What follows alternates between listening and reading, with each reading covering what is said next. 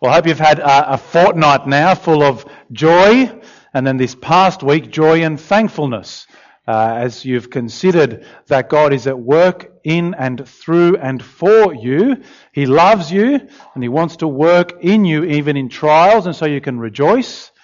And He loves you, therefore you should be thankful. Now that love of God is where I want to begin this morning. I want you to know this, this very basic bedrock, fundamental truth of Christianity, and it is this God loves you. I want you to know that. God loves you. He loves you deeply, passionately. You could say He loves you profusely. He loves you with a perfect love. He loves you with an unrelenting love. A love that pursues your good, even at cost to himself. He loves you with a truly unconditional love. It's not based on whether are you going to come to church this week or not? Have you been naughty or nice? He's not Santa. He loves you even when you're unlovely. Especially when you're unlovely. He loved us in Jesus when we were his enemies. When we were wicked and evil, when we were defiled. Still, he loved us. And I'm not talking about wishy-washy feelings. I'm not talking about Hollywood love. I'm not talking about passion and romance in that sense. I'm talking about the kind of love that sacrifices self for the good of the other. He loves you enough to see his own son, Jesus, crucified for your gain. You need to know that. You need to know God's love with your soul, with your mind, with your heart, with your body, with your actions. It has to ooze in all of your pores such that what comes out of you is love. You need to know it so deeply that the thing that is only in your heart, such that it might spring out, is exactly that same love. Now, we're in 1 John chapter 3 today, so I hope you kept your finger in there. Uh, the last three weeks, we're having a break from Romans, so we're not doing what we normally do, which is just work through chapters of the Bible. Instead, we've had three kind of topical weeks. And our topic today, obviously, is love. I've got a whole bunch of thoughts mostly. This is a bit less of a coherent argument throughout this sermon, so you may find it uh, very helpful to be taking notes. You should have an outline uh, on the handout as you came in. We begin by recognizing that we are commanded to love. Now, God tells us to do it. So that, that's kind of easy to see, right? You can see verse 11 1 John 3 verse 11, this is the message you heard from the beginning. We should love one another. This isn't something new. I'm not going to teach you anything exciting or different or revolutionary. This is the message from the beginning. Jesus said to his disciples, the world will know you are my disciples if you love one another. Verse 16. This is how we know what love is. Jesus Christ laid down his life for us, and we ought to lay down our lives for our brothers. Verse 18, Dear children, let us not love with words or tongue, but in action and in truth. We're commanded to do it. However, we love for more than just the fact that we're commanded to do it. We love because that's the family we're in. Our family is a family of love. Have you ever thought about that? You look around the people of you, you've got this family, these brothers and these sisters. They are a family of love because our Father is a Father of love. It was verse 10, that awkward little verse that I put in that's kind of behind that really unhelpful heading. And it sets out the reality that in the world there are two families. There's the family of God and there's the family of the devil. And you belong to one or to the other. Now, that thought is a big one, and you may want to ponder upon that further to think that people who aren't part of the family of God are therefore part of the family of the devil. But notice how you can tell what family you belong to. Verse 10 this is how we know who the children of God are and who the children of the devil are. Anyone who does not do what is right is not a child of God, nor is anyone who does not love his brother. We love because we belong to the family of the one who loves. They say as you grow older, you start to resemble one of your parents more and more and more. Uh, I, I, have grave fears for Eleanor because I suspect that the parent she will grow to resemble will be me, which is a little bit unfortunate for her, but uh, the beard especially will be really just, anyway.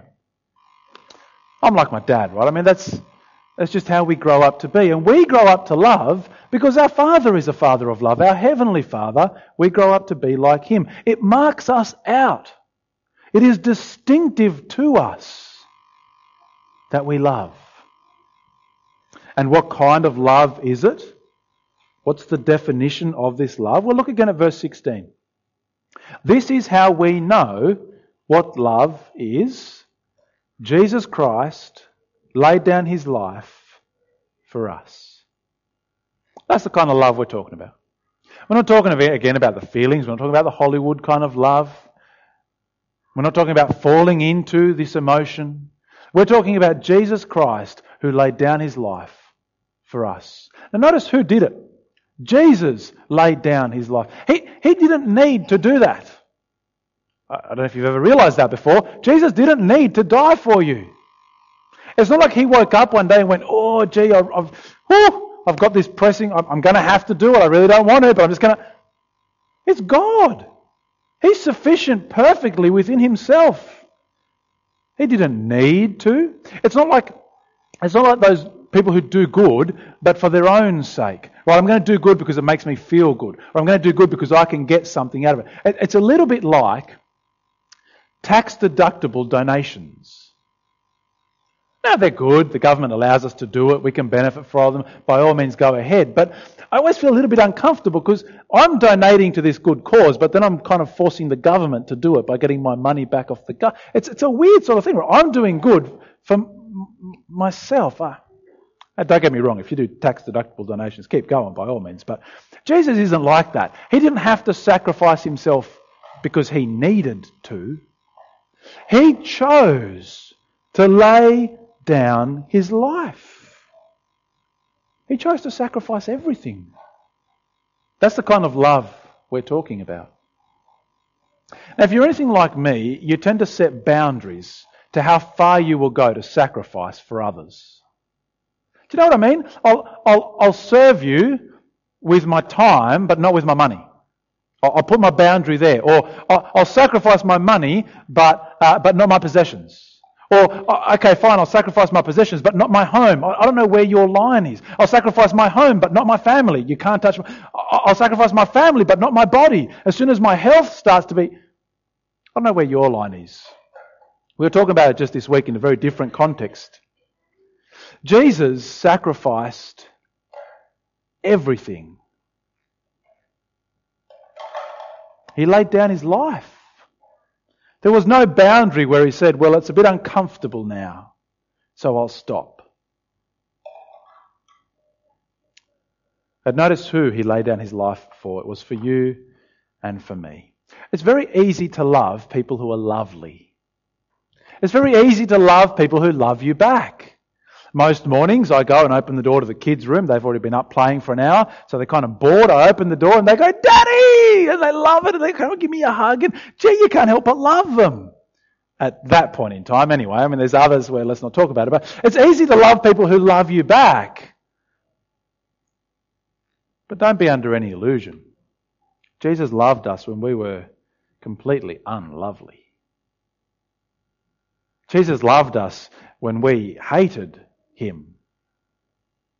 To spend a moment thinking about the people that you don't get along with, the, the, those uncomfortable people, the smelly ones, the arrogant ones, perhaps the ones who are just downright rude, the ones who hurt you and take from you, the ones who never even want to speak of forgiveness, let alone reconciliation. Those ones were the ones that Jesus loved. Me. You. What kind of love are we talking about? We're talking about the kind of love that is chosen, that chooses to lay down their life, everything for the good of people who hate them. That's the kind of life you, kind of love that you are called to. Notice that it is an active love. All right, read again, verse 16. This is how we know what love is. It's not that we had feelings. It's not that we thought this. It's not that we know. We know what love is because Jesus Christ laid down his life for us. And we ought to lay down our lives for our brothers. If anyone has material possessions and sees his brother in need but has no pity on him, how can the love of God be in him? Dear children, let us not love with words or tongue, but with actions and in truth. We're talking about doing things for each other. At its most basic, it is taking all that I have and all that I am and all that my circumstances entail and applying them into the lives of those around me, my brothers and my sisters in Christ, that they may benefit even when it costs me. Perhaps especially so. I got a phone call this week. Uh, I, I, know the number. I saw it come up. And I, have got to admit, it's, it's, I've become familiar with this number. And gee, I'm tempted to let it go through to the keeper. You know, I don't know if you can do it on your phone. On my phone, I can push the power button and the, the, the, call keeps ringing, but the phone doesn't ring, if you know what I'm saying. So the person calling doesn't know that I've seen their call and it just goes through to voicemail. And ah, this one is tempting. I know who it is, right? This guy, uh, he comes, he comes to this area once every couple of months or so. He lives a fair way out, away from Sydney. Uh, and he comes for medical treatment that he needs to get at the hospitals here. But he never brings enough money to get home. And, and we're talking far away enough that it's a hundred dollar ticket to get home, right? It's not, it's not I need 15 bucks. His call is always I need 150 bucks. I'm out of hospital now. I can prove it to you. I've got all the paperwork, right? But I've got no way to get home. Can you help me out? Uh, that night, Sophia had been up spewing all night. So I'd seen every hour of the clock except three and five, and Edwina got to see those as well. So she got to see every hour on the clock. Uh, the, Edwina had now was having her turn with the bug that Sophia had had. Uh, Oliver had just woken up and was screaming at me, and the two kids had just come out of their room and were demanding to be fed. And I'm on the phone and he's saying, Look, I'm, I'm in Ingleburn. I've got no way of getting home. Gee, it's cold. I'm cold right now. What is love? Go, be well fed, be warm. You, will find somebody to help you.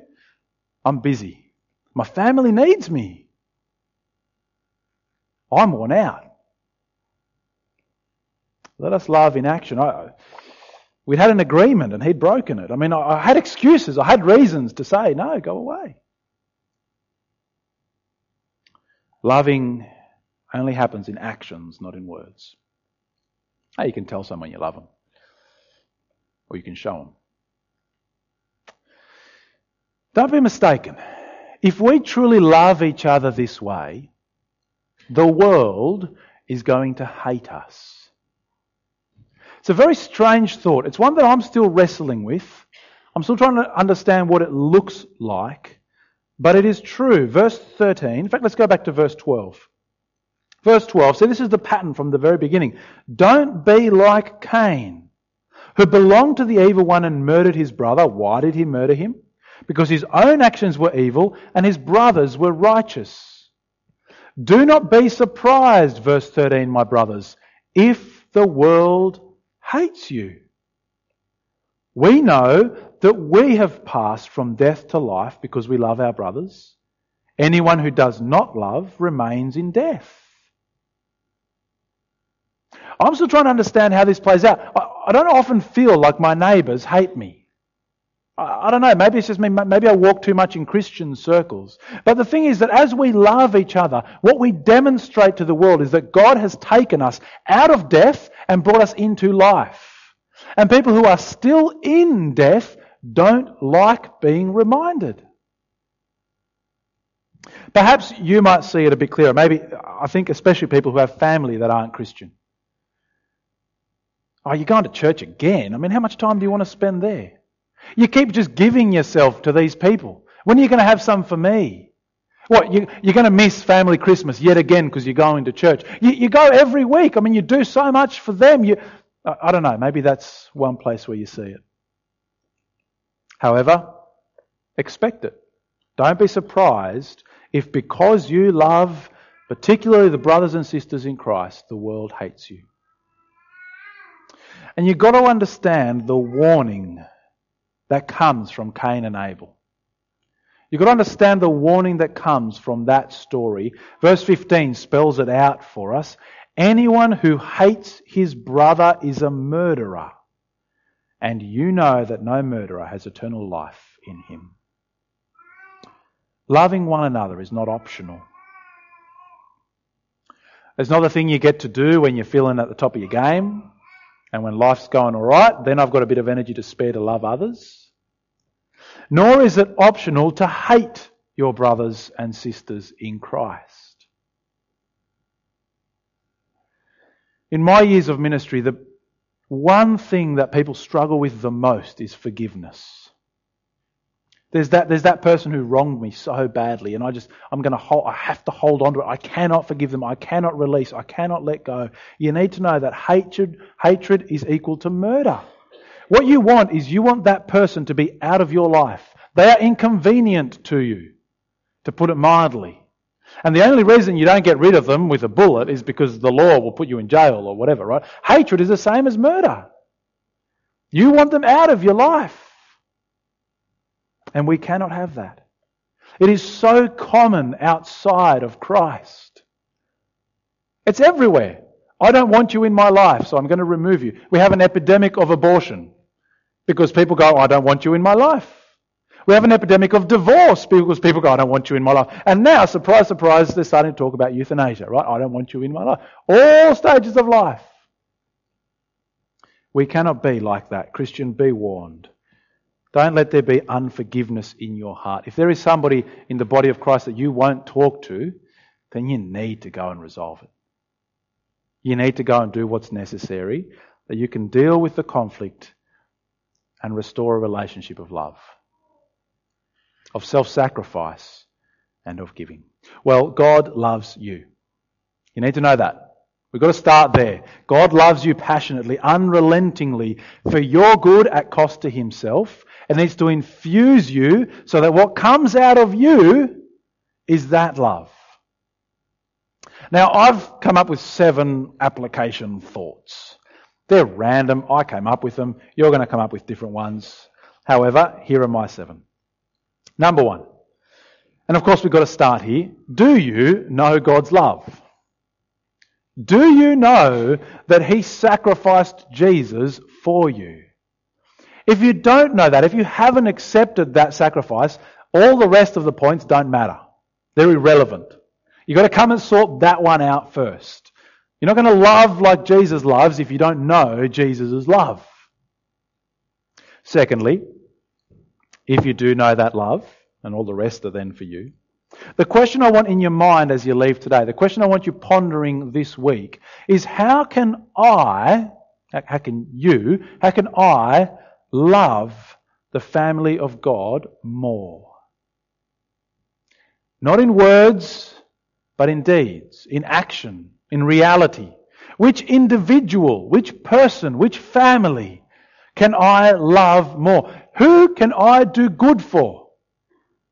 There you go. I'll put it that way for you. Who else can I do good for? Uh, and not the people that you have to love, because you've got to love them.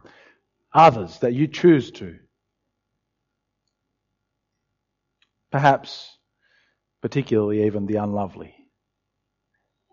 The ones that really just get on your nerves. How are you going to love them? Thirdly, Anonymous church attendance is not really church attendance. If, if your experience of church is that you come in each week, kind of head down, and you sit yourself in your pew, you don't talk to anybody, nobody knows you, you just come to have your moment with God, your God fix, and then you leave again, blinkers on, no talking, no loving, then you haven't really got it. God gathers us for fellowship. He gathers us to demonstrate His love to one another. If you're going to tell me that you've spent an hour gazing into the face of God and all you've come away with is selfishness, then all I'm hearing is that you've spent that hour gazing at your navel, not at God. For if you spend an hour gazing into the majesty that is the God who loves the unlovely, then surely what you're going to do in return is one to love the unlovely. Maybe you come to church and you think to yourself, but I don't need help. I don't need you to help me. I'm okay. Well, that's nice. But what if we need you?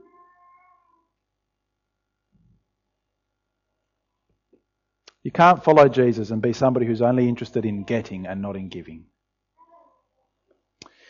Fourthly, the system will only get you so far. We try as a church to create opportunities for fellowship. That's kind of why we have morning tea, for example, after church. We could just finish and go home. I mean, that's all right. We can go and have a biscuit and a cuppa at home. The point is, we want to create opportunities for us to fellowship with each other. You can't love someone you don't know. It's very hard to. That's why we have Bible study groups. We want to be fed by the Word and we want to have time together. It's why we do events half the time. I mean, our church events are working bee. Yeah, it's nice to get stuff done around church, but we're spending time, relationships together. Now, the system, the church, can only get you so far. And to be perfectly honest, the system isn't all that great. I mean, we got some good things going, but at the end of the day, it's going to require you and me to take responsibility for it. To go, well, I'm kind of sick of sitting here waiting for somebody else to come and create my circle and my relational networks for me, and to start doing it ourselves. Oh, you've got to eat. Other people have got to eat. Eat together. Hey, do you want to come and join me? Easy. You're just going to eat what I'm eating. I'm not going to do anything special. We're going to eat, we're going to hang out, we're going to talk, and then you can go home again. I mean, that's. The point is, the system will only get you so far. Use it, but improve it. It's upon each of one of us. Fifthly, uh, I understand these are very random, right? I hope you're writing them down, jotting them down, such that you can, at some point in time, think them through. Fifth, you need to be able to accept love. I find it really sad when Christians try to be self sufficient. When Christians say to others, Oh, no, no, I don't need your help. I'm okay, I can do it. It's, it's especially bad for us because we're wealthy by and large and so we can do it all ourselves. Do you need help? Oh, no, it's okay. I can take a taxi rather than asking someone for a lift. Do you want to move? Yeah, yeah, I'll get removalists. We don't need the bunch of guys with the trailer. Do you want to, do you need help cooking? Oh, no, I can just order a meal over the phone. It's super easy, right? Accept help. Accept love. Mum, I love my mum. She's, her, her, her, one of her love languages is acts of service. She just loves doing things for other people, right? So she'll come over and wash up and do the washing and sweep, and I, I love her to bits. But she's often said to me, whenever we've gone to ask for help, she's often said, "Have you asked people at church first?" It's not that she doesn't love us. It's not that she doesn't want to help. The point is, have you given your brothers and sisters in Christ the opportunity to love you? Stop being selfish. Give them a chance to do good for you. Now, if you're really stuck, of course I'll come and help, but accept love. Sixth, there's a little one, make sure you support each other. If the world is going to hate us for loving, then we need to be caring for one another in that. Seventh, don't leave today without organising to spend time with someone. You can't love somebody you don't know. It's just, you, you can't do it. You don't know what sort of love they need. So before you go today, line up a coffee, have someone over for a meal, go to the football, watch TV, go to the movies. I don't know what it is. Come and garden. Do your own gardening. Ask somebody to come and help you hang out washing. Whatever it is. Organise some time to spend with somebody. Know that God loves you deeply, profusely, at great cost to himself. And so, brother and sister, will you show that love to each other? Let's pray. Heavenly Father, we thank you that despite our unloveliness, still you loved us. And still you love us. Thank you. And so please, would you help us to hold on to that love with everything that we are and everything that we have, such that it would ooze out of us. Teach us to love each other. Take away from us our selfishness and our comfort, our desire to protect our own selves and to put these boundaries in place. And instead, Father, would you teach us to pour ourselves out for one another? In Jesus' name. Amen.